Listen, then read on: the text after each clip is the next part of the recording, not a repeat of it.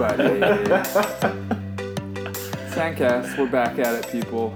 December edition. It is almost Christmas, even though we're recording about a week or two before you're hearing this. True. So let's see. what- This will come out. Then, This will be uh, everybody's Christmas present. Yeah. You're welcome. Merry Christmas. We got Mark Burik here as your Christmas present. Mark Burik in the house, people. This one's brought to you by Wilson, as always. Our favorite ball. We actually have these new mini balls in the studio today, and they're pretty cool. We got a pink one. Both have the new spin technology. So, uh, yeah, first pink one on the market right here. Love Yeah. that detection. Got it. Sitting, Love the sitting there with detection. Yeah. I loved uh, how that was like anytime that we had like a bad pass or a bad play in white. the Oh, yeah. Spin detection tech. No, I didn't get it. I didn't see it. couldn't. I couldn't understand which way it was spinning. How am I gonna pass that? Here's your excuse. Imagine the old school, they're just the white Wilsons. no, Spaldings, the white Spaldings. Yeah, back in the They're day. done now, right? Spalding's done. I think so. Yeah. Yeah. Are they just the whole company's gone? I don't. I don't know if I heard the rumor right. Well, no, if, if Wilson like out of bought them volleyball. out of their rights in the Mm-hmm. U.S. or if they like negotiated a deal where like, no, we're gonna be the only volleyball producers. Yeah. I think Well, they got the NBA, so I think they're doing all right. Yeah. Smart. I also don't see any reason why anybody would play with a Spalding. Like no one uses anything but Wilsons now, from as far as I know. Yeah. I mean, CVA is Wilson, AVP is Wilson. There's no, like, FIVB is upward mobility. Yeah, it's not. It's like you If you can't get used to- with the Mikasa. You can't, the, yeah, you can't scale it up. Yeah, because you can like get used to hacking jump serves. Yeah, Um, hit as hard as you then- want. It's coming down. Yeah, and then you try that with a with a real ball, and it's like Yeah. it's not gonna happen. Yeah, I don't even remember what a Spalding was like to play with. Kind of like cubish. Oh, it was it the black and white one? Yeah, The yeah. Cuervo ball. Super Yes. panely. That was, those are kind of fun though. they're kind of fun when they're brand new, but as soon as they're like two weeks old, like the ridges are Yeah. like hard. And they're popping. Hard lines. when it gets wet and Yeah. the rain gets on it, then it like sinks in and the ridges are just like huge. On. Yes, I remember that. Well, the old Good balls. Used to be like that too, though. They used to have those big ridges, the old white ones. You remember the ones the old school guys used to Uh, before my time. dodge and them? I don't when I remember those. first started, I remember like the white and yellow with no borders. You talking about that one? Before the Like the before all white. the, uh, No. white Yeah. and yellow. It was all white Wilsons. Yeah, and they were kind of like that Spalding. The castaway volleyball. Yeah, the castaway ones. Exactly. If you have a collection of volleyballs out there and you'd like us, you know, if you'd like to send to Sandcast Yeah, a timeline of volleyballs, how that would dope really would that be? Actually. get, You could put that right up there. Of like the old every decade. You go to Holyoke, Massachusetts, and you get the eight pound leather volleyball that they We got the uh, the Wilson Volleyball Museum in the studio. they probably have that at Holyoke, like the evolution of, Probably, of yeah. volleyballs. Yeah, Maybe Is that is that where it is? Holyoke. Holyoke, Massachusetts. You Massachusetts. been? Been there. Yeah, I was gonna say if anyone's been there, it's you. Had to. I feel like you've had had, to go. every beach volleyball experience there is to have. Like Pretty just- close. at every level. You just checked it off the box. Yeah. I mean, I'm down for adventures.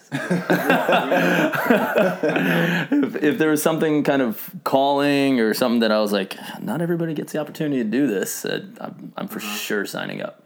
yeah.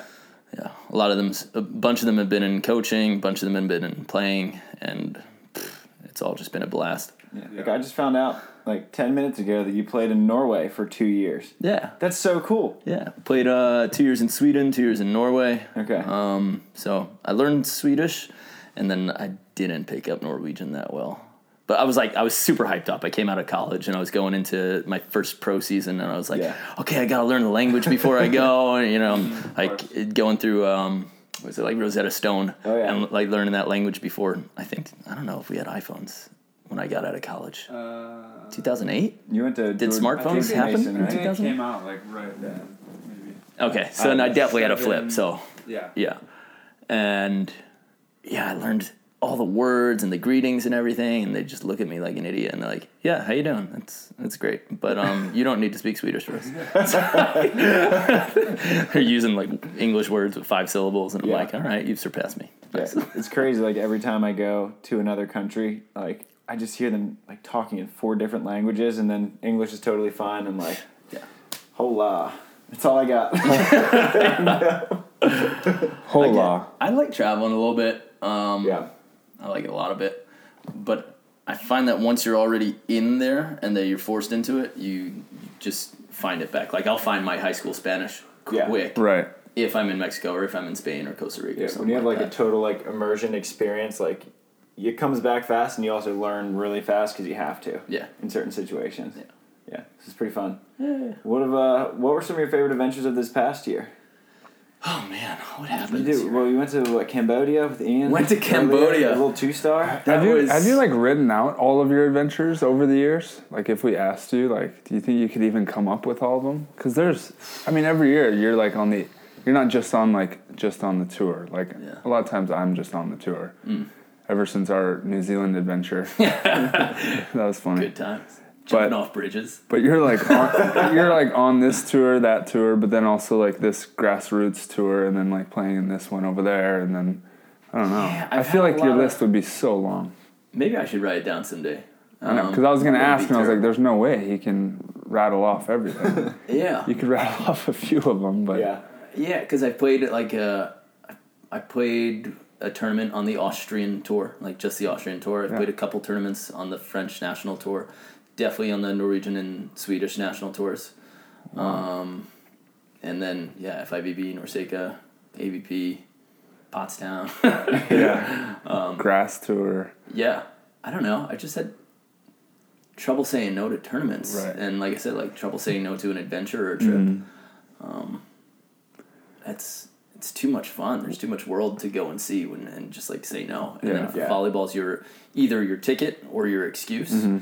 um, why not? Right, Yeah. for sure. I think I think I love the fact that even if I'm just going somewhere to travel, that I'll kind of hunt down my local volleyball contacts or like put it out on Facebook. Mm-hmm. Because if you got a, a sport or a hobby like volleyball and you're pretty good at it, you have built in friends wherever you go. You know, they could never have met you before, but because you excel at like a, a social hobby or sport, those people will just gravitate towards you and they'll be like, oh, yeah, yeah, come to Arco, come to Arco. And then you play with them for two, 3 Mm-hmm. hours, and then they're like, why don't you come out to this bar afterwards? You don't even have to do all the tourism Right, stuff and like wonder where you have to go because Yeah. your built in friends will bring you. It's like when we went to New Zealand. We like ended up staying everywhere for free, and like this family like brought us in and took us to their Yeah. their like lake house and cooked us a rack of lamb, and like we were just like fully dialed. Awesome. Four of us. What we were you just guys The O'Day brothers Yeah. were just like every time there wasn't a practice or like right after practice, they'd be like, "Yeah, we're just going to this hundred foot waterfall to jump Yeah. off it. You want to come? We're going to a sixty foot bridge to jump off it. You want to Yeah. come?" We're like, "Yes." we're like, do you guys just jump off shit? Like That's that's all they do. every day. It was like we're gonna jump off this. Uh, you want to come jump off this? We're like, you just jump. Is that what you do here? it was pretty awesome. Yeah, that was that was it. And then running into the top of Mount Maunganui. Manganui. That was it. Dude, being on a volley trip with Mark Burik and Will Montgomery a whole month, you're like, you're just adventuring outdoors, volleying, I and love just that. that's it. And a little bit of competitiveness. Yeah. Just a little bit. A little bit of think we raced- ridiculousness. We raced to the top of Mount Maunganui Oh, for twice, I think. I think I like jogged behind probably. yeah, go ahead and race, you boys. didn't. Right I- that was my first time like What- meeting Tri was in New Zealand, and it was so funny. I'm, I don't know if you're like this anymore, but we would be like a solid hour and thirty five minutes into practice, and then like the court's this way and he's on the other side, and I would just see him just kind of like the ocean's over there, Yeah. and he would just like start like wanting to go the ocean in between Yeah. points. He would like take two steps towards that, and then remember that we're still practicing. Yeah. And Hey, I are we like, done? "Oh, It's so funny. Like the you can't are get out of the ocean. Yeah. it's like I keep when the waves are good, it's bad because then you're, you're like watching, especially in Cali in the mornings, because the wind's just dead. Yeah. And as the day goes on, the wind starts picking up. I'm like, oh, the waves are getting worse. Like I'm not gonna get my two nice rides Yeah. after practice. Especially now in like the winter when the waves are the waves are better like in the winter months. Winter's right? good, yeah. At least from what I've noticed is Yeah. I'm not a surfer, but I do know like what a good wave Look looks at you. like. Maryland's got great surf. Um, Maryland's got great surf. I did not grow up on the water. What? The East Coast does have uh, No, pretty good don't. surfing. Pretty there. sure he was joking. Yeah, yeah, that was sarcasm. Well, red? Maryland guys don't. Don't even try it, dude. well, a, bo- a boat drove by once and made a really nice made a, wake. Made a big one.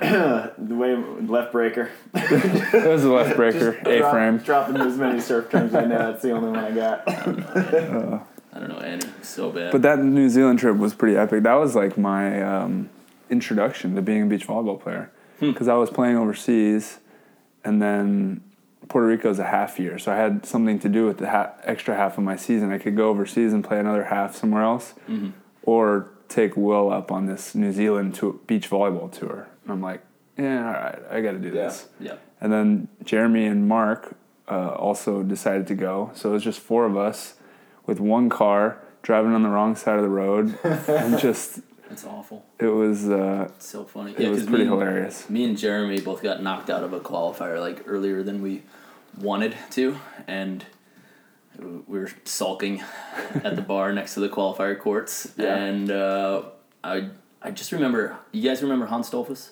I know the name. Yes. He was like the AVP.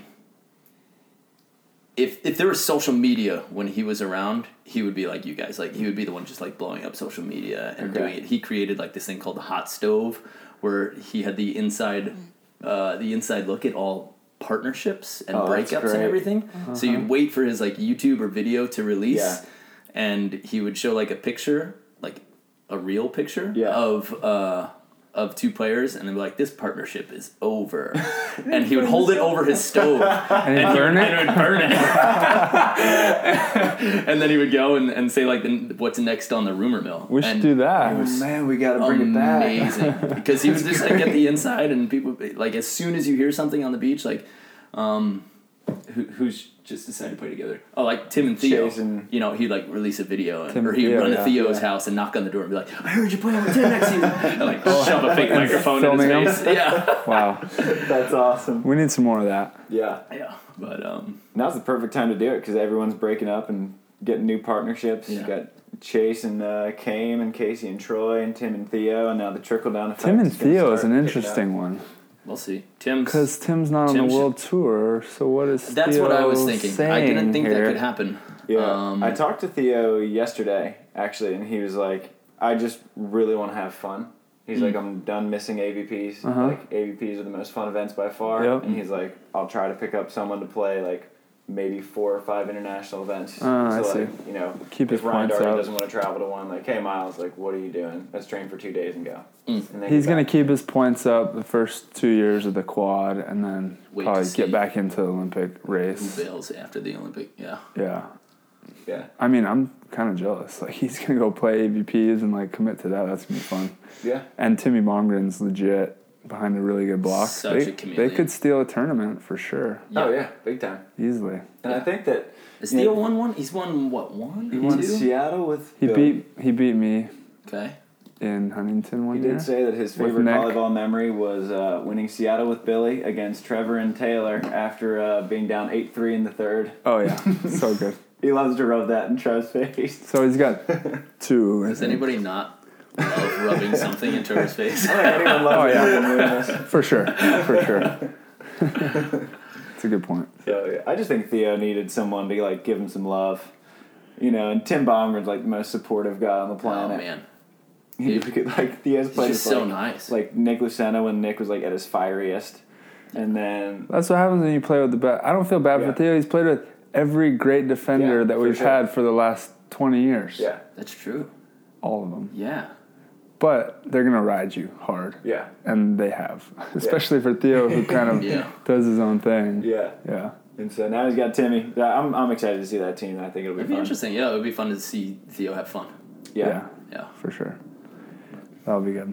How's your off season been though? You've been you said you got out on the sand like first full practice today. Since, what You you, know, been, like- what have you been up to since Hawaii? Since Hawaii, um, so I run a company called Volley Camp Hermosa, Yeah. just bringing players out to California Mm-hmm. and coming out. You guys all knew it was like a little bit of a pain to figure out where to practice Yeah. and figure out who to get you, who to get you a coach and a court and whatever. So Yeah. you just end up playing alone, Right. like serving one ball on one court. So I started a company five years ago, and we run camps out in California um, all the time. And now we have local classes going, so now it's nonstop classes. So it's been a ton of fun um, in adventure, in business, and finance, and things that I never thought I would get Right. into. Mm-hmm. Um, but it's pretty exciting and fun.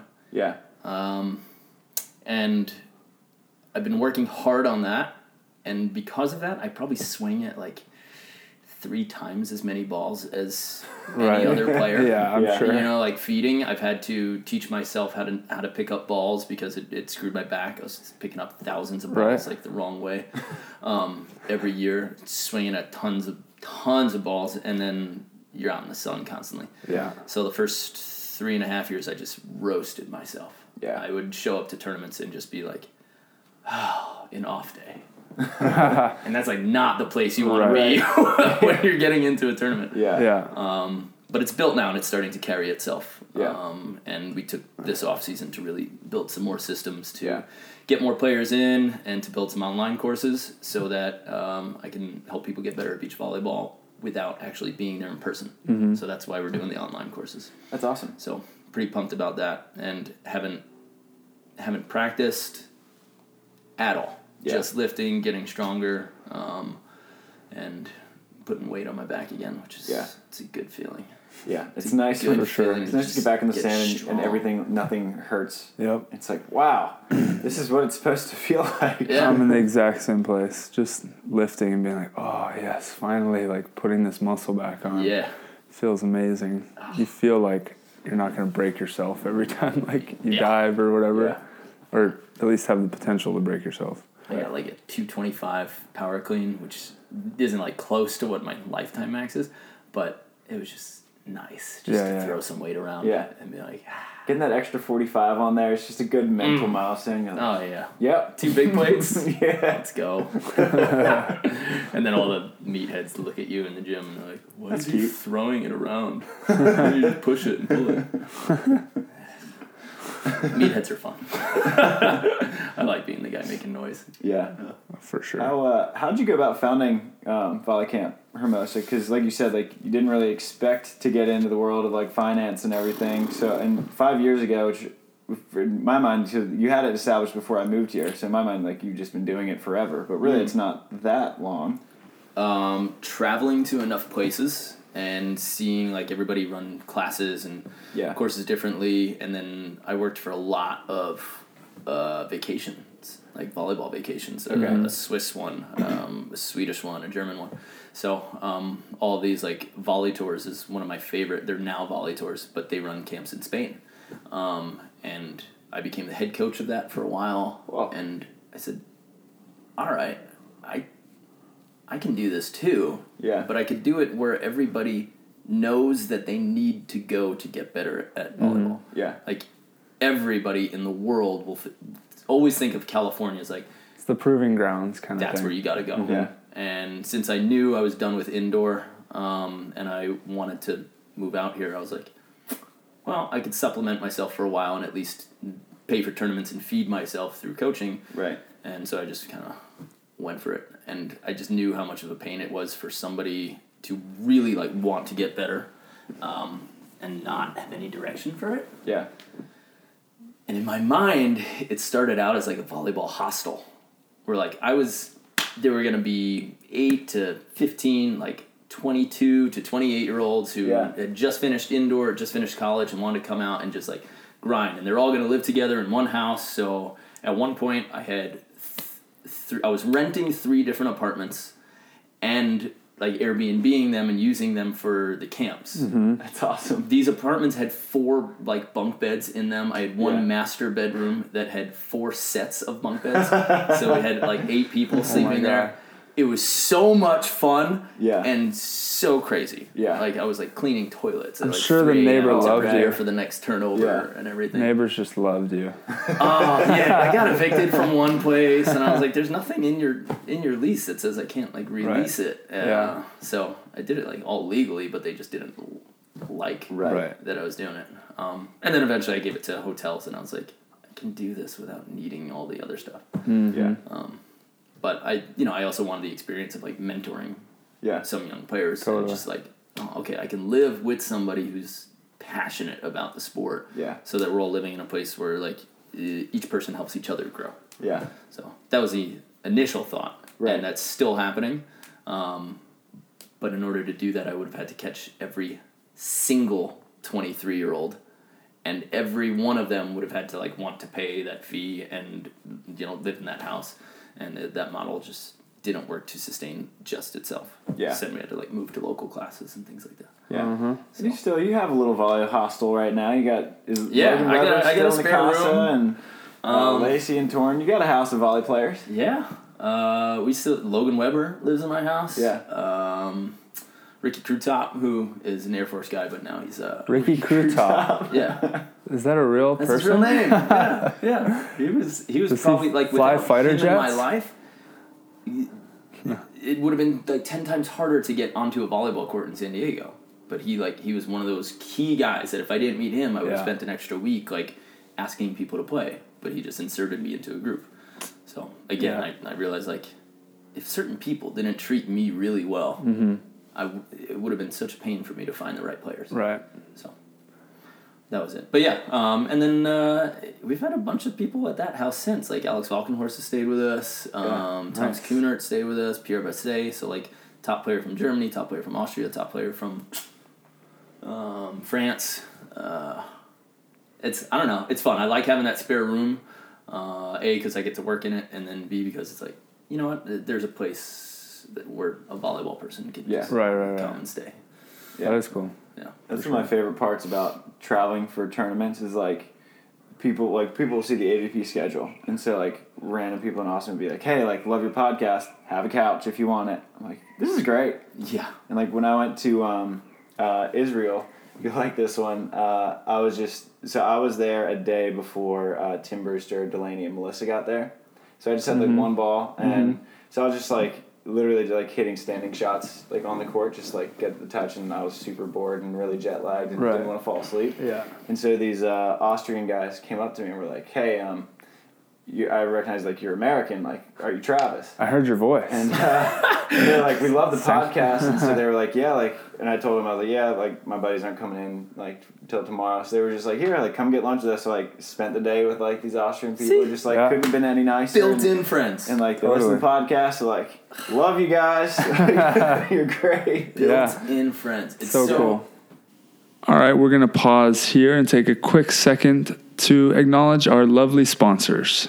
Support for Sandcast from comes from a new sponsor, Manscaped, who is the best in men's below the belt grooming.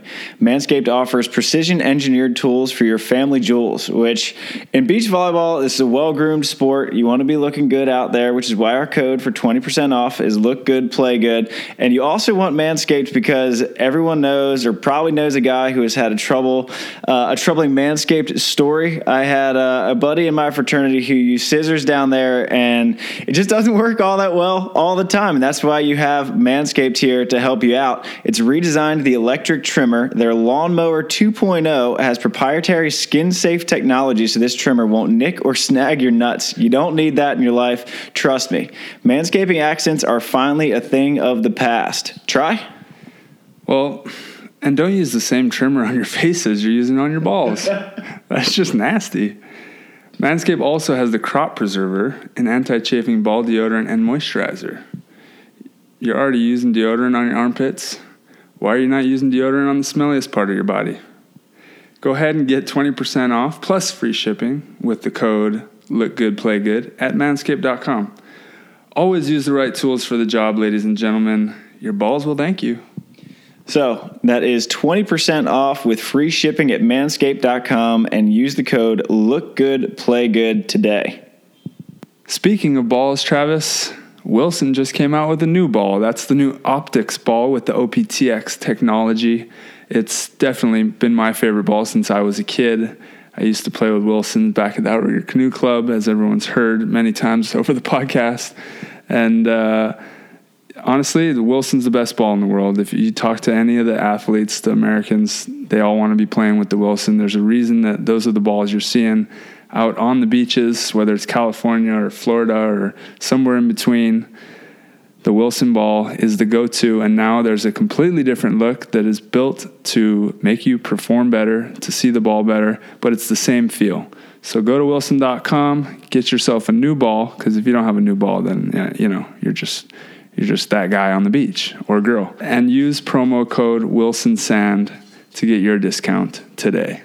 I'd like to take this moment to let all of you know about Firefly Recovery, something that I take on the road with me when I'm traveling. I usually use it on the plane because you know how your legs get all swollen when you're traveling across the world, is a way for us to recover faster with in- increased blood flow.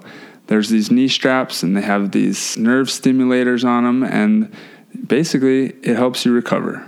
And you'll see a lot of beach volleyball players wearing them and uh, you need to get yourself a pair today at fireflyrecovery.com. All right, everybody, now it's time for your Pacific Coast Wealth Management Olympic update.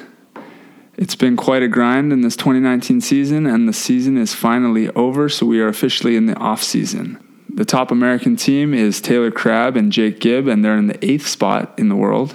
Tri Bourne, yours truly, and Trevor Crabb are in the 10th spot, Meanwhile, Philip Dalhausser and Nick Lucena are in the 17th spot, still looking to fill two more finishes uh, to get there, 12. And then on the women's side, April Ross, as always, is in the second spot with Alix Klineman. They've been dominating this year. But in the fifth spot, Kerri Walsh Jennings and Brooke Sweat. In the sixth spot, Sarah Sponcil and Kelly Claes. Yes, the American women are absolutely stacked. And in the seventh spot, Kelly Larsen and Emily Stockman. It is going to be an insane qualification year in 2020. We're all looking forward to it. Hopefully, Bourne and Crabb are there. Aloha. And now back to the show. Oh, it's so nice to travel and just have just a hook or a reason to talk to somebody. And even if like you carry it and you, you put a, a volleyball, just tie it to your backpack. Yeah. Somebody's randomly just gonna come and talk to you and be like, "Play volleyball," Yeah. you know, and Totally. it, it's it's not imposing or anything. It's just like, Yeah. hey, we, we already have something in common, and you're reaching out to the people you know you're gonna like anyway. Yeah. Mm-hmm. It's a good. It's volleyball life's a good one, man. It is. Yeah. When you were at George Mason, like, did you envision the very winding path that like your life has taken since then? Just like jumping on random national tours and like advent- jumping off bridges in New Zealand and starting a business in Southern California. And yeah, yeah, yeah. Not not maybe not the business part, but Right. uh, I I had a travel bug kind of my whole life. Yeah. Um, my dad. It was funny. I there was one of these like travel abroad semesters at University of Delaware where I went to first, and um, I forget what the class was, but you went to go zorbing in New Zealand, and zorbing is when you go I inside remember. like a giant clear bubble and they roll you down a hill. Yeah. And I was like, I want to do that. And my dad's like looking at this. He's like, this is a fourteen thousand dollar one month semester, and you're gonna go absorbing. zorbing. He's like, I'm not gonna spend that. You're not gonna go there. Yeah. I have complete faith that you're gonna go and find your own way to New Zealand. You'll zorb there one day. Um, and it won't cost you twelve thousand dollars. Like so, no. Yeah. So he said no, and then um, whatever. I, I I ended up at George Mason, and yeah, I pff, once I like really caught the volleyball bug, I was like, I'm taking this as far as I can because I Yeah. went from club at University of Delaware, and I begged a bunch of colleges to like let me try out. One coach after Fred Chao at George Mason, after like contacting him five or six times, he finally answered the sixth time. He's like, "Oh yeah, I think I got your tape somewhere," and he's like. You can come try out, but I don't think you're. And I was like, I'm there. See ya. Later. Um, so transferred, and he basically put me on the team because I hustled my ass off and talked a lot of shit, but I was not like skillfully ready to be there. He just Yeah. liked that I talked enough smack in a fun way that like lit Brought- fire brought under some of people's yeah. asses. Yeah. Was uh, Hudson there? yeah, You were with Hudson Bates, right? Yep. Yeah. Got it. So he was already there. He had transferred from Long Beach um, Mm-hmm. State back back home, Got it. and uh, yeah, he was he was the big dog at that time. Literally. He's always been a big dog. he's huge. Yeah, he's huge. And now he's um associate head coach at Ohio State. oh, really? I should know. He's like one of my best friends. So, but yeah, he's Yeah. now he's now a men's coach at Ohio State. Uh-huh. Um, and it was funny to. Uh, nah, I can't say that. Can't tell that I think, story. I think yeah, I think just some uh, some places recruiting tactics are similar from when you're going to be a player and when you're going to be a coach. Yeah. Like, imagine being recruited as a player and the players showing you a great time. Yeah. He said that the coaches and alumni welcomed him in a, like a really great, great fun way. so he, he got in the crew. Yeah. I thought he'd have been a Virginia guy forever. He seems like pretty content out there. Yeah, he, he always knew he wanted to be a coach as well. Yeah. Um, he, he can't get out of volleyball. He he loves it too much, Yeah. and he's just like somebody who people follow naturally. Yeah. Like if you look at him, you talk to him, you meet him, and you hang out with him long enough, you're like, you can run into a burning building that's like currently collapsing, and I'll Yeah. follow you. Yeah. Um, so he's, yeah, he's definitely a good dude. Yeah. Well, you have a similar passion for volleyball in that, like, you seem like you're not going to get out of volleyball. Where don't did this start? Um, lately it's been.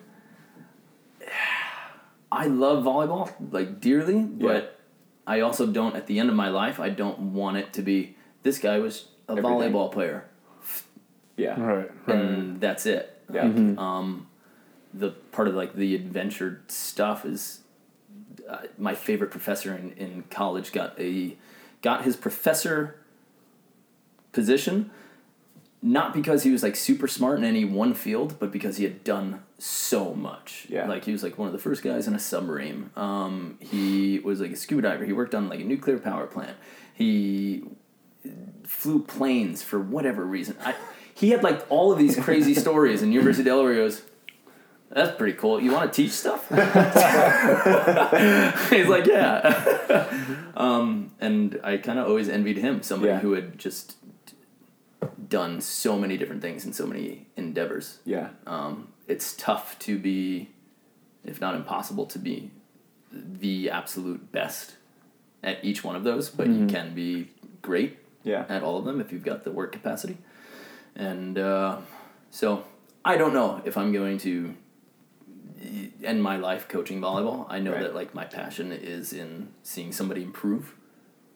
Whether that has to be volleyball or not, I don't know. Mm-hmm. I do know that I get a kick out of like teaching my nieces and nephews chess and then like Yeah. seeing them learn that. Like that fires me up. Yeah. Right. So maybe it'll translate to something else. Yeah. And then building this business has been fun, and it's I'm learning like a lot of tools that I can be like.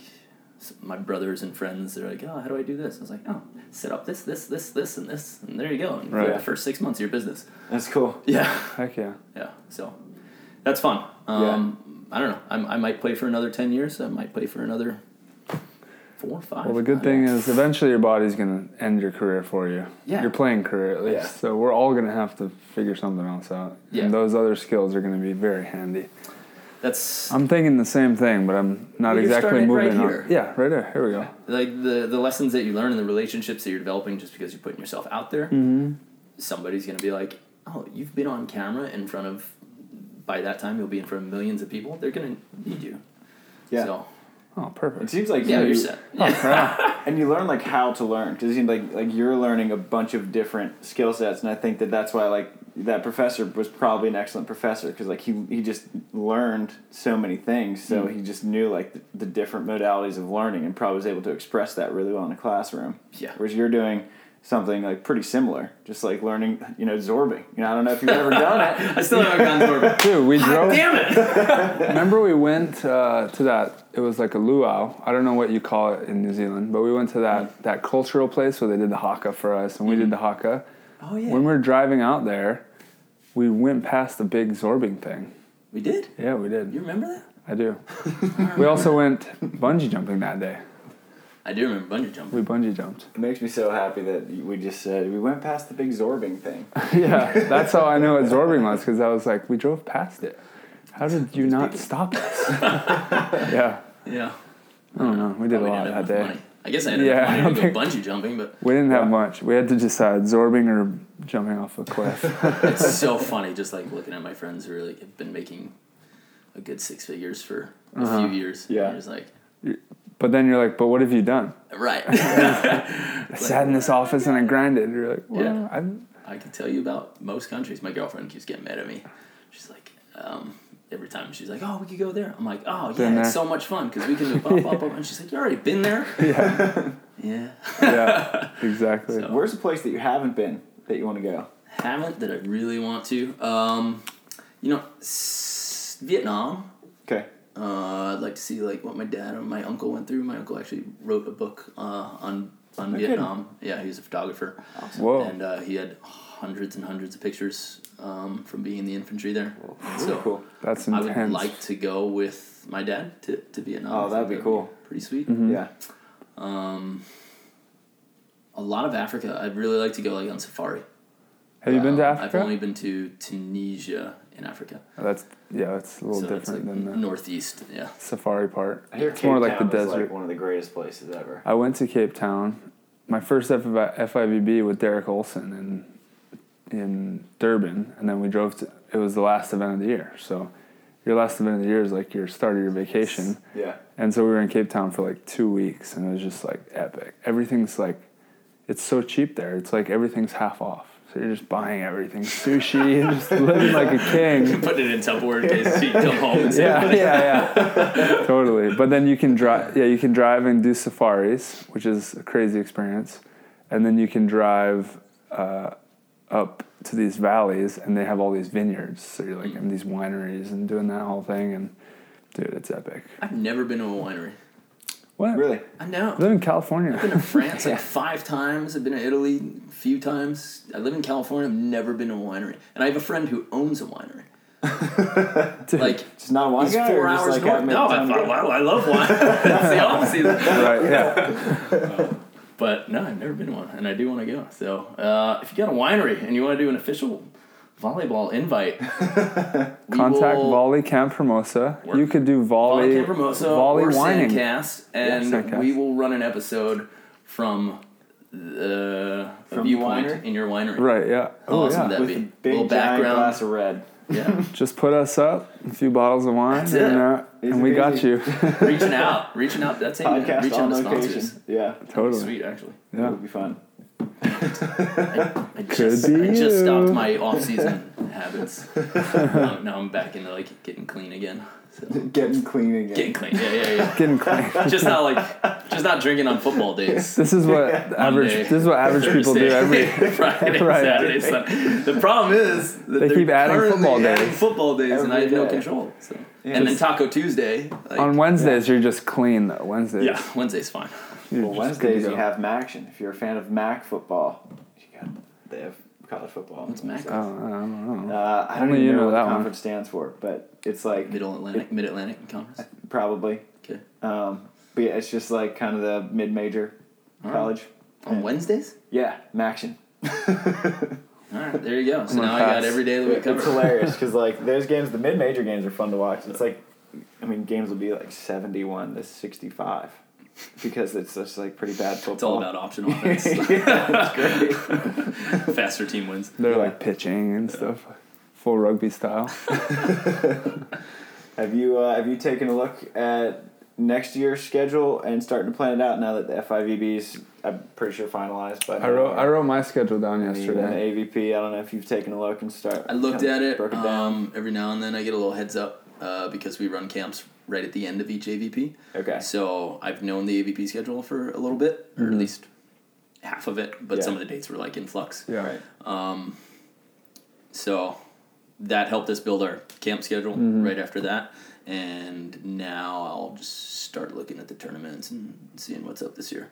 Yeah. I got slightly disenfranchised last year, like going to Cambodia. Disenfranchised, is that the word? I don't know. I like think it. so. Travis enjoyed would it. know. Yeah. Um, but you know, you go there, travel. You spent a week, and the, one star, you can't come out positive if you travel for it. Yeah. And it's like, is this really professional volleyball? Like, it's still the adventure, cool. Right. But I I could throw down on some adventures without like Right. going through all that stress. Yeah. Um, And it what is it was especially discouraging for me, and actually a note from that Cambodia tournament was the wild cards. For one stars, the host country gets four automatic main draw wild cards. wow. So yeah, so like me and Tim Brewster would have been like the six Yeah. in main draw. We got bumped out into the qualifier and then snuck back in because two teams dropped. But like you're getting four teams with zero points, and like in Cambodia they had women's teams that like lost twenty one nothing. Yeah. And it's like you're robbing like people who actually want to climb the ladder Yeah. of legitimate spots just to put in a team that has never played volleyball. It's like kind of like NORCECA-ish. It's for the for the whole of the sport. It's probably good um, to get their teams introduced to that. Yeah. And, you know that way you don't you don't have to like pay a team to come to say come and kick our team's butt for two months, which Right. more federations and more teams should do. Yeah. Um, like younger teams should do like what basically what Troy did and just like show up to the court, do whatever, practice for them, be a blocking dummy. Jeremy Mhm. Casebeer did that too. Yeah. He was a serving and blocking dummy for maybe Lambert. Oh, really? Uh, like no, that was too late. I forget who. Somebody in two thousand eight who was doing good good work. Stein, maybe. I know he's close to Stein. I think Stein was coaching the team that he was against. Hmm. Um, that, but you just show up and you expect nothing. You expect to be given nothing and say like, "I'll give you everything, whatever you need," and Yeah. you're gonna learn Yeah. straight from that. Yeah. Um, that's so valuable, and people people keep forgetting like that internships developed for a reason. Right. Like red shirt seasons developed for a reason, and you just want to go out on the beach and be like, "Yeah, I got it." Yeah. how many players that I have to convince that they're doing like things the wrong way and technically inefficient? It's like get a coach. Let them just help you skip past all of this nonsense. Yeah. Because if Phil Dalhausser and Nick Lucena have a coach, but you say you don't need one, Right. you're a moron. Like, Yeah. with all due respect, you're a damn idiot. Yeah. yeah. So uh, I don't know. I I think people get a little bit too too cocky too early, and then they also like don't want to spend the money or they're not sure. And then you spend one session with a quality coach, and it gives you one piece of advice. And when you take one piece of advice from one practice, that's that's not one piece of advice that holds you for that point. That now gives you thousands of points for the rest of your career, for the mm-hmm. rest Yeah. of your life, and then whoever you teach gives them thousands. Right. So if you get one solid piece of advice from one great coach, that's that's going to affect the rest of your career and that'll magnify. And people think that one piece of advice is one piece of advice. It's not. Right. It's thousands of points. Right. Yeah. And that's something you can build upon, that one piece of advice, and then you apply it, and then you're like, oh, and I can take it here from there, Right. blah, blah, blah. It's kind of a big thing right now, um, just coaching in general, and like It's growing. how, yeah, it should, I mean, it should be growing more. I think we talked about it with Mike Dodd uh, last week. Um, it's, there's a lot of coaches on the world tour. I think they're doing like a little, having, creating like a little ballot to see like what players think, um, whether, To put them in the box or not. yeah, they should be in the box. You think so? Uh, I mean, I think so. I just think the more knowledge in our sport, the more, the better the players are playing. I don't. I mean, if you have an advantage because you have a good coach, I mean that's most sports in the world, right? Yeah. Like if Popovich is your coach, sorry, You're gonna learn. how to all star who plays for the Hornets, you're still gonna lose to some players that aren't as good to, as you because you have a good coach or whatever. Yeah. but I think it's making the players better in general. It's raising the, the level of our sport, and it's creating more opportunities within being a beach volleyball player. Now you mm-hmm. can be a coach, and the more people that are doing this as a full time job, the bigger the sport's going to get. Mm. I think, and and it seems like I mean a lot of the coaches are fed up with it. Like Dodd was talking about it to the extent where he's like, I put in all this time to coaching because I thought it was going to take off and I could like, really like do something great with it. Mm. And he's like really disappointed in that like it didn't turn into anything. Yeah. ju- and they don't get respect in terms of Yeah, they don't. we're not paying for your house, your hotel. We're not paying for your oh oh every, you're gonna fly there with your team.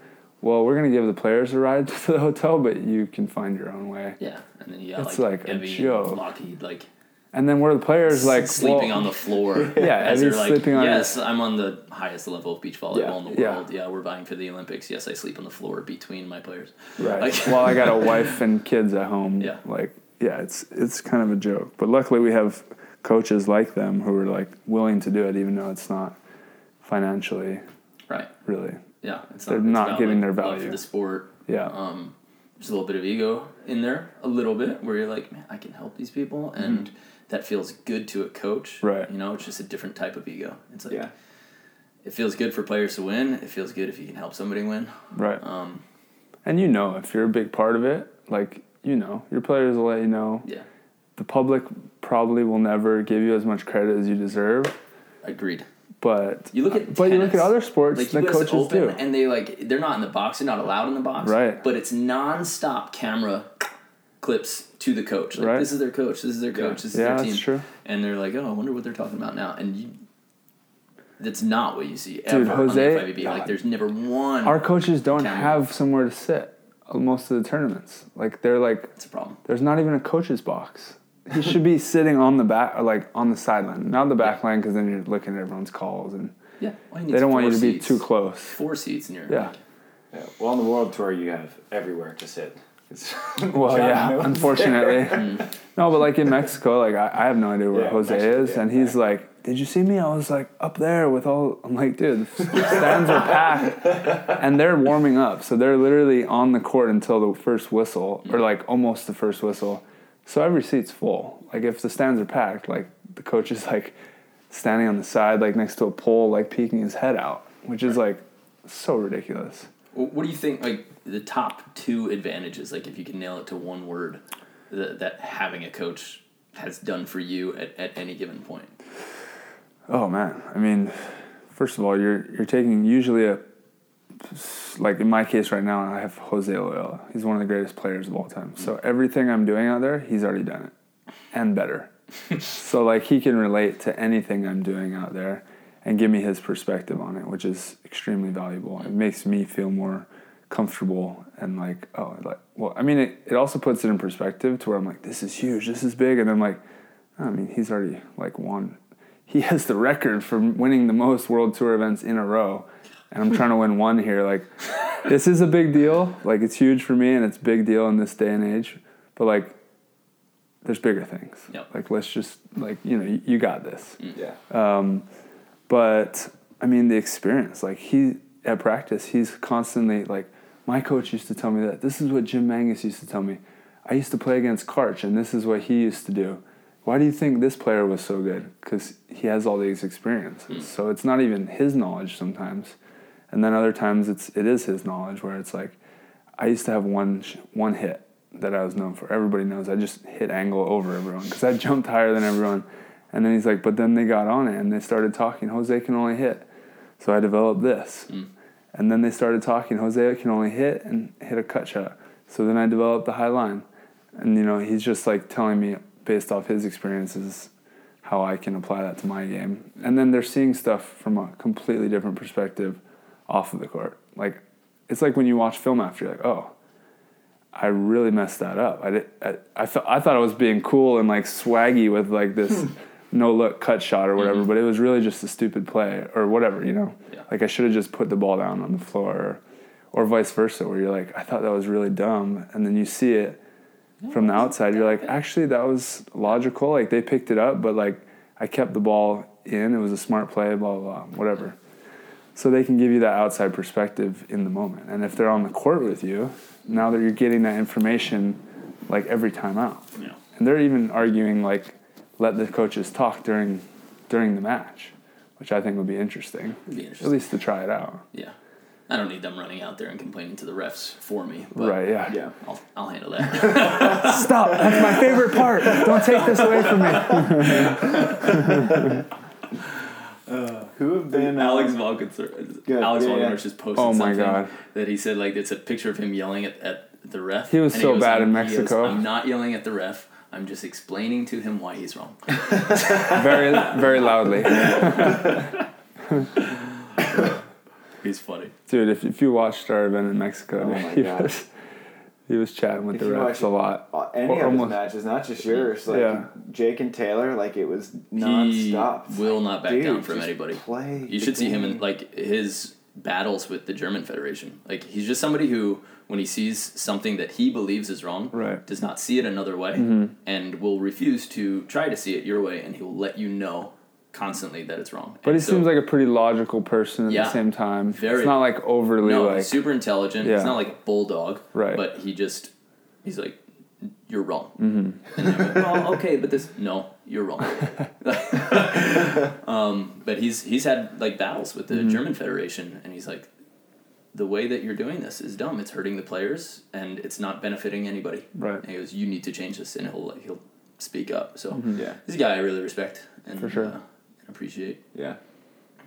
Sorry, you're about to say. Oh, you're good. Uh, I was going to ask who were some of the coaches or players or anybody who has given kind of helped you when you were younger, kind of in a coaching or role model type role. in this year, like sat down. I said I, I don't want any volleyball. I don't want like to practice. Um, I hired uh, Rich Lambourne to come with me and Ian, and I said, just sit down and do two hours of film with us. That's all I want. Just two mm-hmm. hours of film and, and check out like what you're seeing and what you're doing. And those two hours of film changed the entire way that we changed things because we were so focused on what we were doing the previous year and trying to get um, just like a different block defense lineup. Mm-hmm. We're so focused on doing that and it like still wasn't happening and then it started happening and it was like okay good we got that we got that mm-hmm. but then we got hooked on that and like to be a great blocker you need to show tons of different looks Yeah. and Yeah. like get the other player uncomfortable and he's like okay so you got all these blocks early in the game and then you stayed in that timing that rhythm that look and the hitters figured out whether they knew it consciously or not they figured out what you were doing and you never changed you know you just stayed in that so you're giving that offense the the same look Right. like if you just compare that to like an NFL game if the if one team ran the exact same defense and the exact same blitz every single play Yeah. you wouldn't do it but then again if you're not strategizing if you're just changing at random because and there's no reason for it Right. then that's also not going to serve you Right. you can't just be like oh he just got um you know five cross court kills let's run a three on him Mm-hmm. All right, well that doesn't make any sense. like we're not gonna just change it just to change it. Like, Right, let's right, right. stop the bleeding where it's happening. Right. So he, uh, yeah, he picked that out, and he, and where we thought we were doing like pretty okay, but not getting blocks and wondering why. He's like, well, because you're doing the same thing the entire time. Hitters are getting in a rhythm. Yeah, hitters Mhm. got into a rhythm, and then that's why we were never getting blocks in the second set. It was just like, bah, Right. done. And um, then you know, if the front man doesn't do their job, it's a lot harder for the back guy to do their job. Yeah. So That's what I learned, like, because I've been a blocker this whole time, and then I step behind, and I'm realizing that my moves are based off of the timing of his block. hmm Like, you're not you're you're moving at the same time you're supposed to be, or whatever, depending on what you're doing. But I didn't realize like his blocking style, like me and Trevor's blocking styles are so different, right? So different. Like I'm down low, like doing all this shifty stuff down low, Yeah. and he doesn't have that flexibility. He's just kind of up top and making good reads with his hands and whatnot. But I'm like kind of playing defense like I'd play behind my block. hmm So our timing's like off, and I had to realize like I'm playing defense for his block and vice versa, and he was playing defense for his style block too, Right. Which is super interesting. I thought. something that Rich helped me out with was I was playing too much behind my blocker's block. Like I was, I got back into an indoor rhythm where like there's a hole, fill it, Mm-hmm. and I would be too concerned with filling the hole.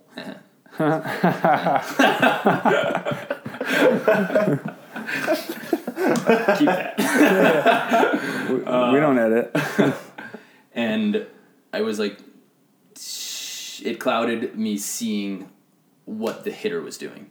Like instead of like, I would see a hole open and I would fill it, even though the hitter was clearly going over high line. Like, Wait a second. Yeah. Why? Why did I lose my ability to read? Like, I'm seeing certain things. So then, towards the end of last uh, last season, I started completely ignoring my blocker. And I said, "It's me versus the hitter. I don't care where he hits. It's my responsibility." Right. Um, and that's uh, towards the end of the season. I just started getting digs on digs on digs on digs. I got something like twenty something digs against like Hayden and Theo, Uh-huh. which was the first time I've ever gotten. I think uh, more than two digs on Hayden. Right. Yeah. Exactly. That's tough. But it was just yeah, just a simple like one change where it's like, okay. Mhm. So so now I'm more in the mode of like playing a little bit more one on one with the hitter, and then hoping that my blocker does their job. But if they don't do their job now, I'm not just hopeless. Right. So that was fun, and I hope I can carry that into next season. The season's coming. Yeah. For sure. There's so much to learn. It's crazy. Like Yeah. I feel like I seriously like take a step back. I'm like I gotta learn this game. Like I gotta start learning it because I haven't been learning it this whole time. I'm just like I feel like I've been winging it. But then I step back again. and I'm like, no, you've been lear- like you've been learning it with the best in the world, and Yeah, you're doing it at the same level. But there's just so much to learn, and there's so many people that are good at this thing, but not as good as you at this thing, and like everyone's good at their certain things. So And there's then- infinite things to get good at. learning from a 23 year old kid in Norway. Right? Like, yeah. Oh. Well, that's he gets it. Now we got to keep up with him. Yeah. And it's like, Exactly. all right, yeah. Like when we were studying blocking, like Rich was like, well, he's the best in the world right now. Right. Um, so we're just going to watch what he does. And we sort of Yeah. just picked a few of their games. Yeah. Stuff like that. It's hard to and get. then like you've been on the AVP now three, four years, and we're like, okay, like run a spread block. He's like, don't really do that. It's like, All right, Ian. Mark, I don't know what that this means. guy. Oh, you? Oh, like when you spend enough time with guys, like just leave your hands outside your shoulders a couple Yeah. times. He's like, what do you mean? it's no, really. I don't have time to explain this right now. They're about to start. Just put your hands wide. Ah. did I do it? Well, they started wide.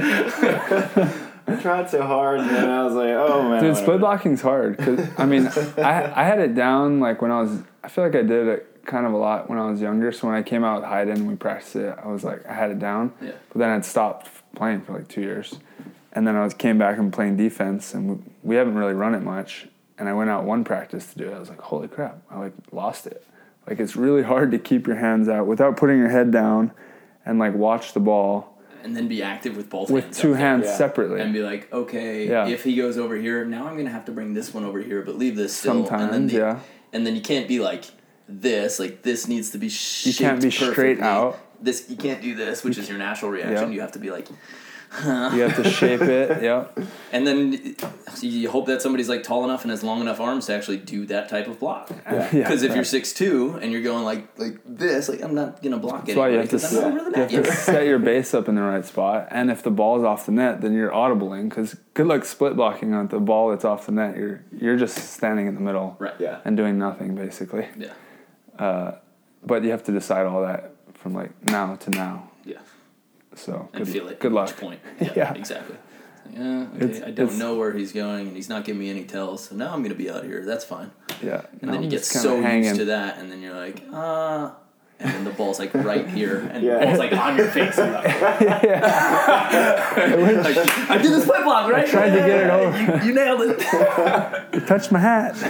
Taylor's just coming, knocking your sunglasses off. yeah.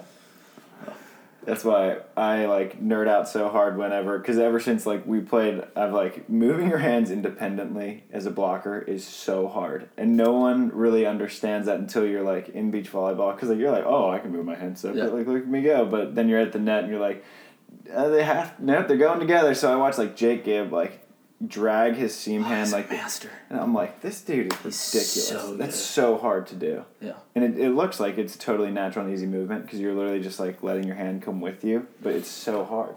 It's, I think like some some that like he's really good at is kind of being up and being like three quarter extended Yeah. and then like finishing into it. Mm. Like I know that sometimes I'll see you jump and you'll be like, eh, don't know. Okay, there. yeah. Like you jump and then you wait to see where It's somebody's like- about to hit and then you throw it It's out. like hanging them up there, where and then also like once you're up, it's not just coming back down. It's like peaking and then hanging them a little over that split second longer, and that's like where they'll hit a cut or something, and it'll dink. just graze your finger, but enough to where it lands on their side instead of yours, Yeah. kind of thing. But blocking independently is, is super difficult. Um, it's so unrewarding. The way that I think about it is like, yeah, You can do everything perfect and not get the point. It's like, all right. Totally. Yeah. The way I think about it is like, you know your call. So if you're blocking line, don't let them hit low line. Like mm. that's the first thing. They might hit a high line, but don't mm. let them hit low line. So like go up, set yourself up, and go put that hand on that low line. And now you don't need two hands for that. That hand's there. So now the other one's free. You don't need two hands for that. People don't get that. right. You're like no, like you seal that. it. That's like, got this. That's, now that I sealed it with my lineup, this guy can do whatever he wants. Yeah, now I can go high line and funnel to my guy, or I can steal that low seam Yeah. or whatever it is. Also, like people don't get that like breaking your elbow actually like you makes your hand go straight over. Yeah, more penetration, and your hands are now the right angle to block it versus this. So now it's gonna graze off your fingertips. This is gonna blow people's minds when they hear like. Well, good luck going out there and doing it. Like, oh, I did it here, but that hand didn't stay. We it's did it. tough. we we tried doing it, and it's tough because you know like a lot of a lot of the guys I coach are like B A level Mhm. and some before, and so you're trying to teach them certain things, but you you, you can't put ten years in, of experience into like one practice. Yeah, yeah, yeah. So we teach the majority of B and A players like you should not be blocking.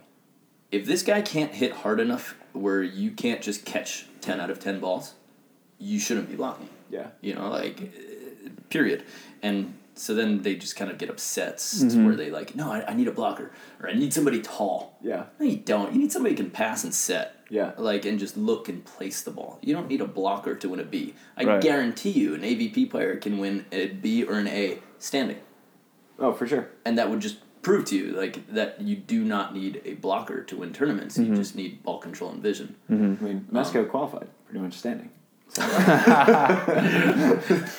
with what with a cut shot and a high line Every time. yeah Yeah. but we were doing this like kind of one drill um, at our classes and it was just uh, poking a ball and then they would wait until they see if it's up there and then jump and get it. Because most people just always jump like at the same time as the hitter. Right. and then there are those moments where it's like wait a second jump after it.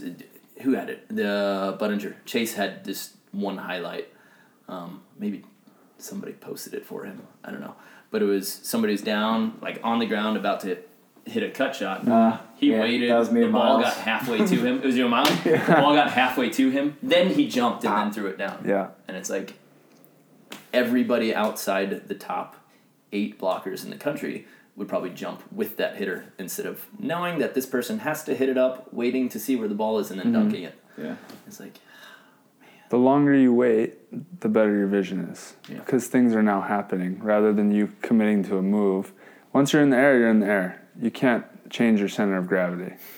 You can like wave your hands around and change your hands in the air, but so the longer you're on the ground, the more control you have, you know. You can at least jump sideways or jump in directions or take a little micro step. Like it's amazing what a three inch step will do. Like Mhm. that's gotten me so many blocks and lost me so many blocks. I'm like, oh, take the step. Yeah. Because I mean, three inches at the top of the net is a lot, but when you think about it at your feet, you're like, eh, whatever. It's jumping from the same spot. Right. But that translates to where your hand is at over the net too, and not many. Everyone, if you watch everyone's feet, set goes up, set their feet, and then jump. Probably fade one way or the other a little bit. Not watch really good players set their feet, micro step, go. So it's that little adjustment that like people don't realize. especially if you're not seven foot. If you're six nine, Right. something like that, you can get away with it. Well, that's the Yeah, thing. like, Like people, six six blocker or Yeah, six like three guy, exactly. your feet like Bill Kolinske. Like, all right, he's not roofing people, but the Mhm. man gets more touches Yeah. than Yeah. anybody I've ever seen because Yeah. all of the stuff he does with his feet Totally. way before Yeah. anything. But if you study like Anders Mol, like that guy gets away with a lot of Yep. whatever. That, just Puts his ass on just get up and there. Just get up there, and he can be like, "I'm blocking line. Nah, you know what? I'm gonna take sharp angle." Brah. Sharp angle, not just like and whereas like most of us are like, "I'm in the line. Like, the, good, you're digging the angle here, like, cause I can't reach that." Yeah, I feel like teaching people how to block based on Anders Mols, like teaching kids how to play basketball based on like Steph Curry, it's just like not a good idea. Like you See, just he just it's pulls up too- five feet. Yeah, well, I can shoot from half court. Fine. Yeah, Steph does it. It's like like Anders does things that like I can't do. So like I'm not gonna try to emulate that, or I'm gonna look like an idiot. but at least But- Steph is one of those players that looks like the average Joe somewhat. Yeah. uh, even though he's a lot bigger than he looks in the NBA. Uh, whereas like Anders is like the Dwight Howard kind of, Yeah. where or like KD, I'd say more. You know, Yeah. where he's Yeah. like seven foot but with handles. Yeah. You're like you can't teach that. Just Yeah. Just good luck. Yeah, I think like if you want to teach blocking, like find like a Smedens, Kolinske. I think is a great example because like that dude is like the most fundamental blocker. He's just like hands, feet, and low press. Yeah, Gotcha. yeah. Every create. You got to be creative too. Yeah. I think Kolinske's not that creative with it. Yeah, but he's uh he's getting every ounce of anything he can. No, I agree. of, like I- what he's given, and Yeah. he's an absolute. He's doing what workhorse. works. He's- Totally. Yeah, It's not as the funnest to watch, No. but well, you're not really fun to watch either. he's whatever. That's fair. A little fire sometimes. I mean, I don't know. I fire up. I punch ref stand. added once. I, yeah, still broke it. what would happen if it wasn't padded? I think like for any players out there, probably one of the mm-hmm. most important things is finding a player who has similar physical abilities Totally, yeah. as you and Yeah. like a similar stature, and be like, okay, Yeah. that person's that height, doesn't jump like an animal. Like you can be Mm-hmm. six four, but not have a forty five Troy Field inch vertical. So if you're six four and you're trying to model Troy Field, no, like Right. Yeah. stop because he's gonna hit a sharp angle. It's the three foot line, and you're never going to do that. Right. Like I wouldn't model myself after him if I were a young player right now. Right. So I think people got to spend more time, and maybe the AVP could do a better job of that, and they're doing a decent job of that now, showing like two courts on on Amazon Prime. Yeah. Yeah, it's done. But um, one of the, like the unsung heroes I think of beach volleyball is Jim Schaefer Yeah. um, from Mission Beach Volleyball, Yeah. who has been posting matches on YouTube And who for the cuts him up AVP. too? Yeah, for forever. Yeah. And you get a chance to see players who like look and move like you, so that you can then be like, okay, I'm gonna watch this guy over and over and over and over again until I get it. Like Yeah. Todd Rogers, he was six two and a half. I'm six two and a half. I was hurt for a whole off season, and I watched every one of his matches. And I came out in day one in Huntington Beach. This was six or seven years ago, and I saw how he won jousts, and it was crazy. He didn't push and like release. He didn't fight any tight set. He saw that the blocker's hands were there, and he would just like the ball was here, and he would like swing with all his might straight, meaning to like knock the other guy's arm over. Right. Mm-hmm. And that's how he won all of his like things that would otherwise normally be a 50-50 joust. People are going to like hold it, and then he just hits it Yeah. through. Bah! Yeah. And I, I was like, I saw it once, didn't even notice it, saw it a second, third, or fourth time. And then I was like, that's just how he wins that play. Hmm. And nobody stops it. Yeah. And I came out on like day one of my first first season down Huntington Beach, and there's this big six nine guy there. I got like four or five tight sets, did that same exact thing every time. And I was like, I hadn't practiced it because I studied film and I studied somebody who looked like me. I picked something up. And I was like, I would not have won those points last year Yeah. if I didn't see that. Yeah. So Yeah, that's a good call. That's what you did, right? When That's you pretty came much out. how I learned is just through YouTube. So every time I do get a coach, I'm like, oh my god, mm. it's mind blowing. you guys have a YouTube channel now, right? This is this. Yeah. These are all coming Yeah. on YouTube. Yeah. Nice, nice. Do a little exchange. Let's go. Yeah. Yeah. Do a little. I'll, uh, uh, I'll throw people trade. to you. Make sure they're all going to Sandcast. You we guys throw throw some to people. you. If you're watching, That's what it's all about. hunt down the Better at Beach YouTube channel where we do a bunch of those Better drills. at beach. Actually, yeah. where uh, where can the listeners find you in, in all of your different Oh. avenues? We got Um, Volley Camp. We got Better at Beach. Yeah, Volley Camp Hermosa is like our local classes here in Hermosa. So if you want to come to a camp or if you want to come to classes or private lessons um, or video analysis, like I told you, like I spent two hours with Rich and changed the entire way that we Yeah, play defense for the rest of the season. I So you'll sit people. down with athletes Yeah. and Don't break down video. sit down with them. Uh, we screen share. Oh, nice. So I've done it for people in Australia, people in Canada. Um, I did it for this one dude in Austria Technology's and great. a bunch of yeah American players. And I say, all right, just all you got to do is tape a match. It doesn't have to be a tournament match, but you playing against boys, and I guarantee I will pick something up that Yeah. you can take on or, or use better. Right. Just go through film together. That's s- awesome. Screen sharing. And um, so that's all Volley Camp Hermosa stuff Okay. anyway. And then online courses like workouts, everything like that, like a serve receive course we have up right now, a 60 day strength and conditioning plan Nice. just specifically for beach volleyball players. Um, that's all on betteratbeach.com. wow. Awesome. Yeah. Dope. So Good deal. and most of it, um, probably like seventy five percent of it, we post on YouTube Okay. for free. And if you want to work closer with us, then work closer with us. Yeah. So I know we don't have a ton of time. You're heading out to uh, Yeah, I'm- I'm good here for now, yeah. relatively soon. Um, I did want to circle back. Uh, we got you mentioned that you were disenfranchised with the FIVB, and then we got into coaching and stuff. But back to kind of looking at your 2020 schedule, Mm. and if you had kind of figured anything out. And haven't looked at it other than the AVP schedule. Um, I will start looking at that now. This was like this section of the year is focused on me just like rebuilding the business, getting Yeah. my body back, Yeah. all the imbalances that happened during the city, during the season. Yeah. Like get my body so that it's ready to be strong and fast and athletic again. yeah, Um, but no, I'd uh, of course like to get back on the world tour. I did it strong did it well. Like the Mm-hmm. season that one two tournaments we played together in Brazil Yeah. was doing well Oh, there. yeah. I had Kurt Topple as a partner, Yeah. and we were like beating solid teams. Took a fifth. Dude, we should have made the, the Rio Grand Slam. We drew Beeler Strasser, and they we played pretty well. They were careering. They they beat us barely. Ugh, I still watch that match. You watch it. I didn't, I didn't want to think about it.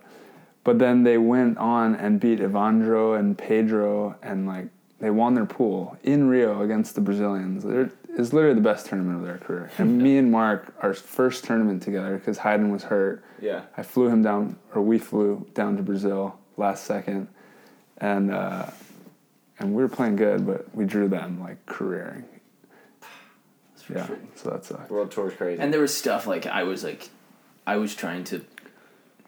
We didn't have practices together, yeah. so I was like, okay, how do I be Hayden for? I was kind of just, and I was kind of just talking like the way I talk with Hayden, because you kind of wanted that, but it was still like, I was like, okay, and I'm just, Yeah. it's just like a lot of information, and yeah. and it's we hard were, to learn quickly. Yeah, we were trying to. I don't know. I was instead of playing like the way that I just wanted to play or the way that I was comfortable Yeah. playing, I was like, all right, let me kind of change it up and and try to like run gonna a be John faster Hayden. for him. Yeah, Yeah. like I'm gonna be Hayden. Like, Yeah. and that was a huge mistake. Yeah. I should just like played up and down volleyball, which I had been doing, Mm-hmm. um, and said I was just kind of like spraying things and wondering if he was gonna be there, but doing it anyway. Yeah. Um, and that doesn't work out often. Sometimes it does. Like We I played with pretty good Piotr. ball, though. We did. I mean, that was a grand slam, like that was, Yeah. the whole world was there, Yeah. but yeah, that was kind of disappointing. But then we did a helicopter ride over Rio. That's right. From we the Sugar did Loaf. do a helicopter ride. Yeah, From the see, you Jesus do so statue, much, you think that you forget this stuff. I should write that stuff down. yeah, Man. Dude, you guys have had some good adventures. yeah, we have. Yeah, that's weird. Just random. it doesn't even seem like it. Like, me and Mark don't spend that much time together, but yeah, we've done a lot. Pretty epic when it happens. Yeah. Yeah, we go big involving when we, heights. Right, yeah, I guess so. Jumping off shit, being in helicopters. Yeah, bungee jumping, wow. But no, I'm gonna uh, get some definitely get some world tour events. I, but uh, I'm looking at it a little bit differently now. Um, Yeah. I think a few years ago I was like driving around the South Bay and I'm not bragging, but I wasn't like the dumbest kid in school, and I just kept wondering like how these people in Palos Verdes have these million dollar houses, mm-hmm. and I'm like, Yeah. there cannot be this many people like statistically that much smarter or better Right, than me. right. It's just that they're finding these avenues or the right button to press, and if you apply the same pressure, like the same am- the same amount of pressure to a different button, this one will send out dollar bills, and this one will like make Totally. it will make it rain poop on you.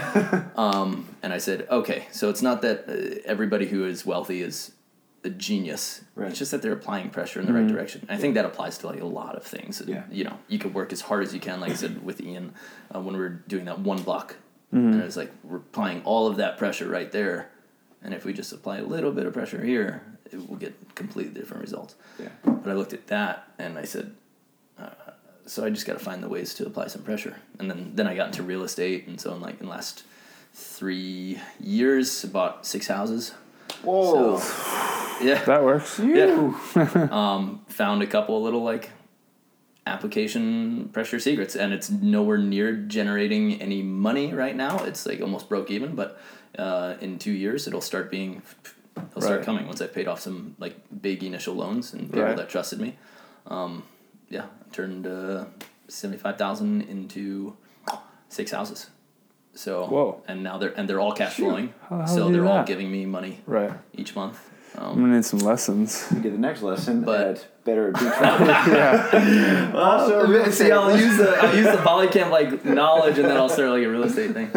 Um, but no, it's that's been a learning experience, and lost some and won some. But it's like, all right, I need to start planning for some type of future. Like I've had a lot of adventures, and that's cool. And looking at tournaments and going, all right, I can't make any money by going there. So now I'm trying to find ways of like you know, with the YouTube channels and, and things like you guys get going. Mm-hmm. All right, well, even if you go to sleep for three days, your YouTube videos are still showing. Right. Um, and if you have online courses built, that's bringing you some kind of money where you don't need to be physically present and Right. at least something is developing. So I'm starting to look at tournaments a little bit more financially, where Right. it just used to be like, yeah, I'll go to Wapaka and spend thirteen hundred dollars on travel to win like eight hundred bucks. Right. right. Yeah. Yeah. to, to win. Yeah, it's a great players party. Why wouldn't I? Yeah. Um, so I think I think that's it, and I think the the more and one message that I wanted to like put out before people go if they're still listening is if you love beach volleyball, one thousand percent the best way to help it grow is to like, comment, and share anything that anybody who does something for the sport puts out there. Like everybody who watches this should share this Sandcast episode mm-hmm. Bar none because once big companies see like companies who have money to spend and need to know where to put it once they see like how awesome the beach volleyball audience is Right. and that they are supremely dedicated to the people who put the content out like the mckibbins chris austin is starting to put it out um, troy and casey get it um, as far as like Yeah. social pe- social media Right. but once those big companies see that everybody likes, follows, and shares, they'll be like, huh, we should pump some money into the sport because Right. they have really loyal fans Yeah. and they have a really loyal like grassroots. And for everybody who's been complaining about not enough tournaments, not enough um, sponsors, anything like that, and you don't hit a like or a share or a subscribe button, you're, you're complaining and doing nothing. Right. Yeah. Um, and I, I hate people who complain and don't offer or attempt a solution. So, um, if you do love the sport and if you do love like this this podcast, you should subscribe to it right now and you should go out and share it and like it and boom. And that's yeah, it's gonna help these guys for sure. But it's going to help the sport because mm-hmm. again, the more people see that, the more those companies with extra dollars who have no idea what to do with it, the more they Right. see it, the more they're gonna be like, oh, let's throw it into beach volleyball. They got And then the more we can make shares. for our fans and for yeah. whole then there are gonna be more tournaments, right. right? You want to see more tournaments? You want to see a tournament in your home city?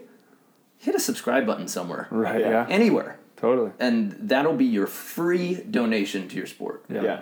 So I, I think um, not enough people understand that likes, shares, subscribes are have monetary value, but they're still right now currently free for people. Right. It'll be interesting to see in like twenty years if It's the long likes game. and shares become like monetary donations. Huh. Like if imagine if you only had like a thousand likes.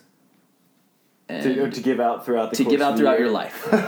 you know, Oh, like you had to like I see what you're saying. take some. I'm, I'm waiting for somebody to come up with some sort of social media like Yeah. that, Whoa, where it's that's like kind interesting. of currency. And like if you like something more, you would take a like away from that thing and put ah. It there. You know, Huh. So it would, be, it would be weird cool and, thought. and interesting, yeah, and Yeah. very like futuristic Black Mirror type stuff. But Like you're a thinker. You always Wow, got. I've, seen, I've seen the board of ideas in your house. yeah, that's right. That's right. Two giant whiteboards filled with the next two years of ideas. love it. Yeah. Heck Um, yeah. Now we uh, we have switched up like the final question that we ask our guests. So you know the answers are getting a little repetitive. So we figured a little change of pace here Let's go. uh, in the I off like season. surprises. Um, so our question, our new question for our guests at the end of every episode is, "What is your why in beach volleyball?" What is my why in beach volleyball? Oh man. What is my why in beach volleyball?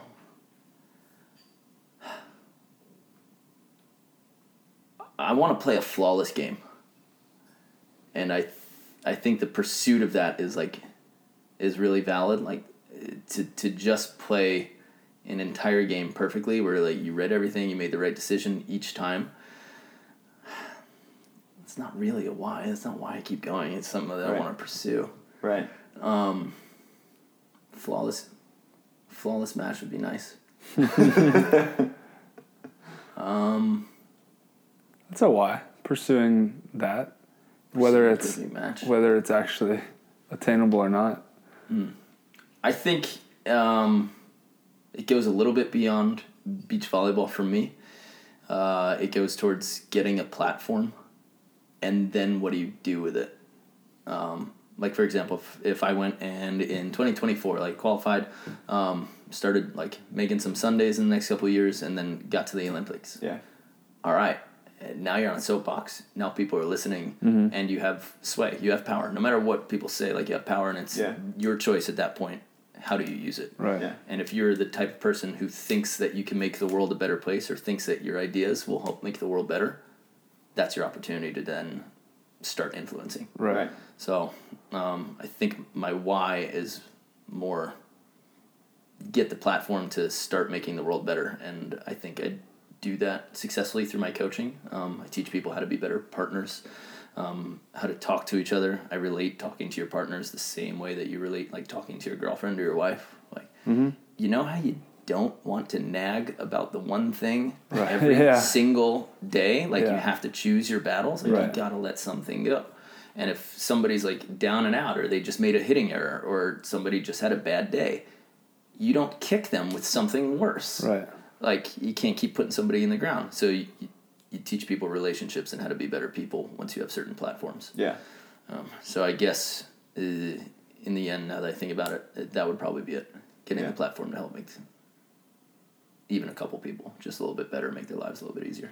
Love it. Then you have that ripple down or that ripple effect that you mentioned that if you get one piece of advice from a coach that wins you thousands of points, then you tell someone else and it wins them 1000s of points. Mm-hmm. So the ripple effect for that is huge. You live forever. Exactly. Yeah, there you go. Legends never die. That's right. That's right. Heroes get remembered. Yeah. Legends never die. Well, thanks for coming on. Hey, it's, uh, it's about time we had you on. Pleasure. It's been been a while. It's fun. Yeah. It's fun. Yeah. Heck yeah. Absolutely. Hope we can do uh, more of these. Yeah, Maybe for can- sure. I don't know. Share it, split them. I'll have you guys in a For sure. webinar. I think people would love to see you guys both do a video analysis Ooh. with me. Like just go through one We've pro match, talking about That'd be maybe one like of your that. own, Yeah. Let's and do it. then uh, let's do a, a dual episode. Let's go. collab. We could just like pop it out at the same time, and then um, I think people would like it. Let's do it. This is what happens when you put three volley nerds in a room. That's right. like how do we, how do we look at our games and like what do we criticize about ourselves and like Yeah. what are we actually looking at? Yeah. Because you could watch Totally. you know those YouTube videos that, that we watched for Mhm. a year, and then somebody came along and go, "Why are you looking at that?